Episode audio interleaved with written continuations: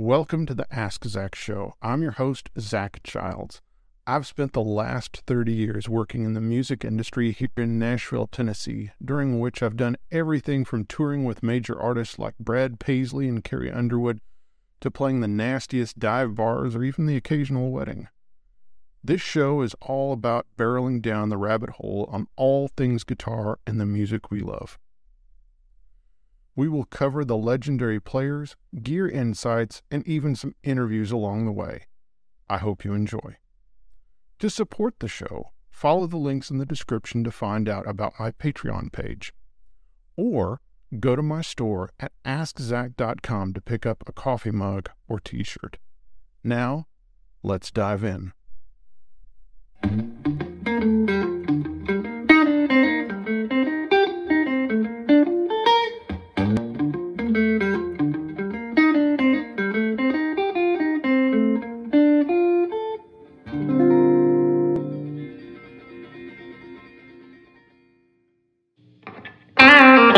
Mm-hmm.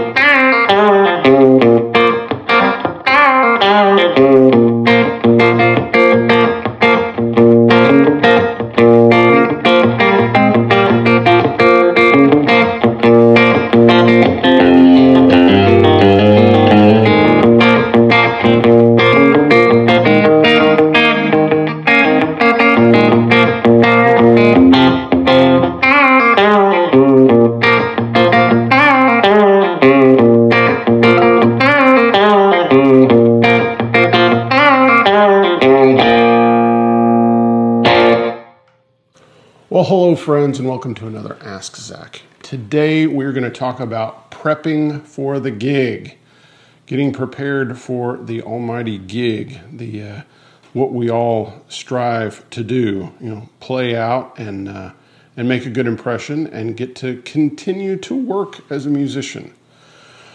So uh, I'm going to hit on uh, just the the preparation as far as the music, the equipment, everything, and uh, yeah, we're going to have fun. So while you're thinking about it, and if you haven't done it already, please go down in the corner and subscribe. If you've already subscribed, then I really appreciate you supporting the show because that's what keeps this content going. So there's tip jar information in the description. Then at askzac.com, there's merch like this Fender you know, kind of blueprint t-shirt. Uh, also, you can find out about Friends of Ask Zac, which is a way to support the channel on a monthly basis, and that's a, a huge help. So, thank you to everyone that has done that. All right. So, first, the why. So, you know, of course, I've I've been gigging since I was in my in my teens, and uh, you know, of course, you learn a lot by your mistakes, and so I've made a lot of mistakes through the years, and it always has to do with not being prepared and uh, not being ready with your gear or not ready musically. So, through the years, I've kind of developed some habits, and uh, so I'm just going to pass those on. Um, you know, in the last like year and a half, I have not, like most, I have not gigged as much, but I do get you know calls every once in a while. So, of course, I had the uh, you know gig that I played down on Broadway uh, earlier this year, and then just recently, I got a call from my friend Paul Bogart to go play a couple casino shows with him in Tulsa.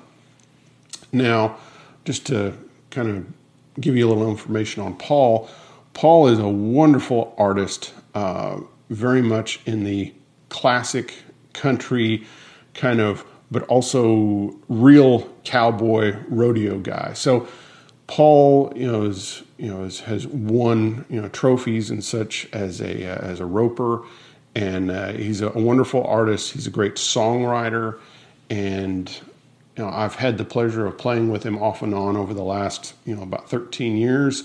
So I was his full time guitar player before my children were born, and then you know when things got real serious working for Truetone, and I had children, and it wasn't really didn't make sense for me to take vacation time to go play gigs and also be away from my babies. I stopped playing with Paul, and uh, but I've been very lucky in that I've been kind of his uh, his first string backup guitar player for the last twelve or thirteen years. So what that means is about every, every year or two, I get to play a handful of gigs with him. And uh, it's a lot of fun, but also it's, uh, it's uh, it, you know, it has its challenges because it's a lot of material to learn and then just fit in with the band. Because usually when I've played these gigs, there's never been any rehearsal at all. I'm basically there to fill the slot that the the other guitar player, who's a professor at Belmont, uh, named Nick. So when Nick Palmer is out, I get to fill in for him, which means basically I need to just fit in that slot and basically be him. And so part of the part of being able to do the the gig right is understanding what the expectations are. And so I kind of walk into it knowing that you know that's what I'm supposed to do. So, uh, so I, I, try to uh, get uh, you know set lists, and I get all the music, and if they have charts, I get all the charts. And so I was very lucky in that uh, he has a lot of I mean, number charts for his songs, and that that is extremely helpful. And uh, basically, I start diving in and really working on the tunes. Now, this is a casino gig, uh, playing two nights in Tulsa. And because of that, it's three one hour sets. So, three hours of music is a lot of stuff. Now, luckily, uh, you know, a good portion of that is, you know, cover tunes. So, playing things like Ring of Fire, Working Man Blues, you know, Little Sister, uh, you know, King of the Road, Roger Miller, uh, some Western swing things and stuff like that. All the, all those things are way up my alley, and uh, things that I know and things that I can easily brush up on and, and know those you know classic licks. The harder part, of course, is his original tunes. Uh, now, some of them I've played through the years, but you know, of course, every year he's writing new material and releasing another album. So I'm always having to relearn the you know the the the original material and of course learn new original material. So what I do is I get charts and I start listening to these songs like crazy. So I start I want these songs to be kind of second nature where I can hear them in my head all the time so that when he calls the tune I can hear that intro in my brain. Okay? Then I'm looking at the charts uh, if there's not a chart, i will make a chart, which sometimes it's actually better to have to make your own charts because you know it makes you really listen more intently. Uh, another thing that I will do is, uh, of course, more recently I've used this Fender Mustang Micro, which is really neat because you can stream stuff from your phone into it. So that way I can have my headphones in and late at night you know when the kids are asleep and, and stuff like that i can i can keep practicing on the songs at night and that's really helpful so you know this has been a, uh, a, a, wonderful tool. So all of paul's tunes are on spotify you know because they're legitimate albums. And uh, then i can just play along with them and uh, and, and figure out the parts that uh, that i need to play. Now, another aspect of this, which you have to find out from the artist or, or your, the client, is what is the actual instrumentation of the gig going to be? Okay, so that has to do with how many players are there going to be? What parts do I need to cover? Also, you have the additional kicker of, you know, kind of part of that is are we going to be playing with tracks or not? So some of you probably aren't familiar with this, but in Nashville circles, and probably New York and LA too, it's pretty common to have additional tracks going on. So you might have a five piece band, but then there might be some additional uh, acoustic guitar, steel guitar, uh, some background vocals, things like that, maybe some shaker, uh, different things like that. And uh, so you need to, to know are there going to be tracks? And if there's tracks, then you need to know all the kickoffs, you know, how the kickoff is going to go on the track because it's going to be coming through your ears.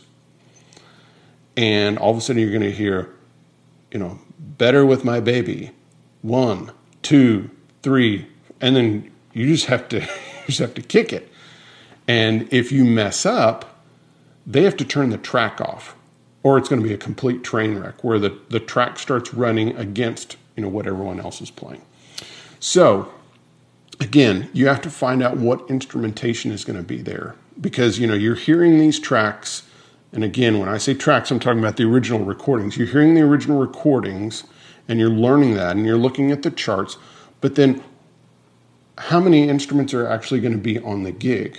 Well i was very glad that i asked that question because uh, i found out that uh, normally he runs as a five piece which means drums bass acoustic guitar fiddle and electric well, there's not going to be a fiddle player on this run, so that means it's drums, bass, acoustic guitar, and me. Okay? So that leaves the artist who's playing acoustic guitar is uh, is having to uh, you know carry part of the chordal aspect and I am too and there's not another lead instrument besides me. So that means I've got every kickoff and every solo on every song all night. So for 3 hours, you know, it's uh it's on me. So that that puts, you know, more pressure, but also it's good to know that beforehand instead of running into the gig and all of a sudden thinking the fiddle player is going to kick off this song, and then all of a sudden you realize there's no fiddle player and you haven't prepared beforehand. So, very important that you find out, you know, uh, who who's going to be there and what parts am I covering.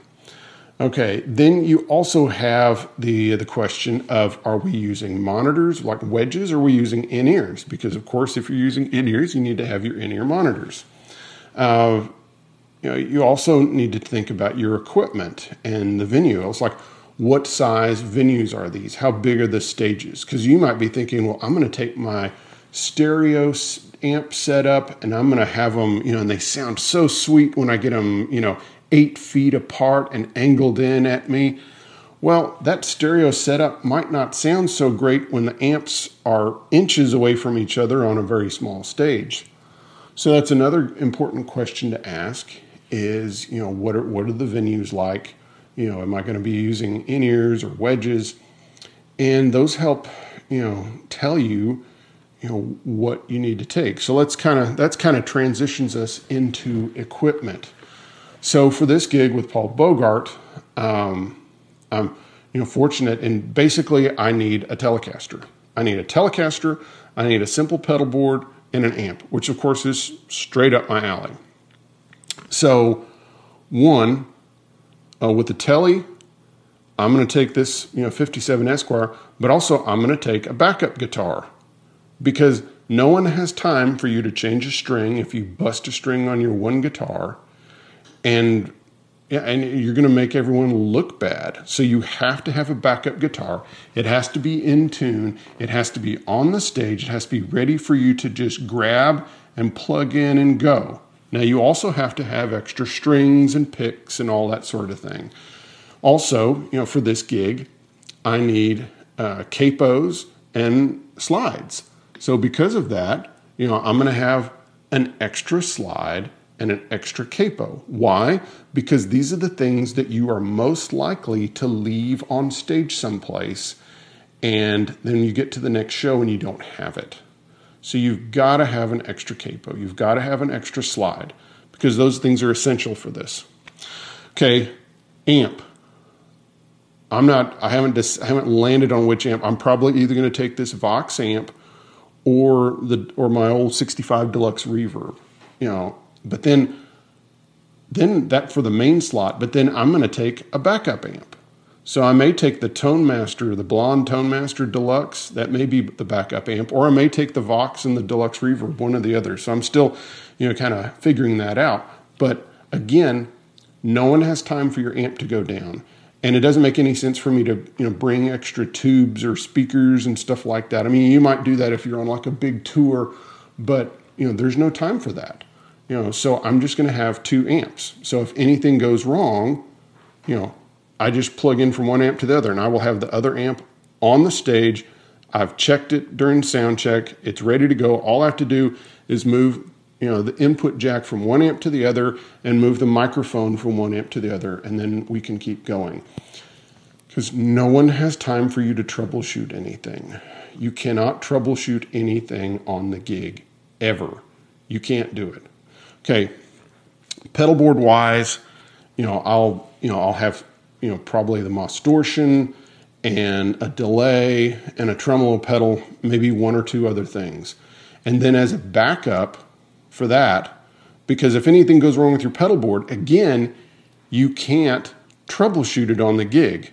So, you know, in the short term, I would just run to the amp, but also I will have a backup overdrive and a uh, that has a battery in it and a backup delay pedal that has a battery in it, like an analog. I'll probably take like my Boss DM2, and I'll have those that if anything happens, I can just grab those, put them on the floor, because that's all I need to be able to co- to cover what you know what's on the show. It's like I, I have to have an overdrive pedal, and delay is really nice to have to fatten up things. So, so that's just part of you know being responsible and being you know professional is having all your gear in order. You know, I will make sure that everything's intonated well, that there's nothing wrong with either of the guitars that I'm taking. Of course, I'll have plenty of strings, plenty of picks, and uh, yeah, and that will make the show go smoother. And then I will prepare like crazy, try, you know, knowing the tunes backwards and forwards. I'm, when I'm not practicing the tunes, I'm listening to the tunes in the car. So when I go down to Truetone, when I go to the office, when I'm riding around by myself, I'm listening to those songs because I want them to be as second nature as possible. Because um, you know, Paul is a is a friend and a, a wonderful artist, and uh, I want it to be a good experience for him and me and for the other guys in the band. Because also, it's stressful for band guys when all of a sudden you've got a fill-in player. So think about having the same guitar player in your band for years and then all of a sudden there's going to be a new guy and there's no rehearsal or anything. You're going to get a sound check and then you're going to get to play two shows. So that's what i'm walking into. So but i'm excited and uh, it's it's going to be fun. And uh, yeah and so i'll do a am going to try to uh, shoot you know some footage if i can. You know sometimes casinos are funny about those kind of things about filming and everything but i'm going to try to shoot a little, you know, maybe with my iPhone or something like that, so you can see some footage of me, you know, playing with a band, and uh, you know, we'll put some of that in a, uh, a follow up episode, and uh, I think I think that'll be be fun. So, all right, so there are kind of my uh, keys to uh, to being prepared, which is basically belt and suspenders. And uh, being prepared musically and being prepared with your equipment so that yeah, yeah. So that uh, Paul is happy with me, and uh, and I continue to get called to play with him. All right. I hope you enjoyed this episode, and I'll see you next time. Bye bye.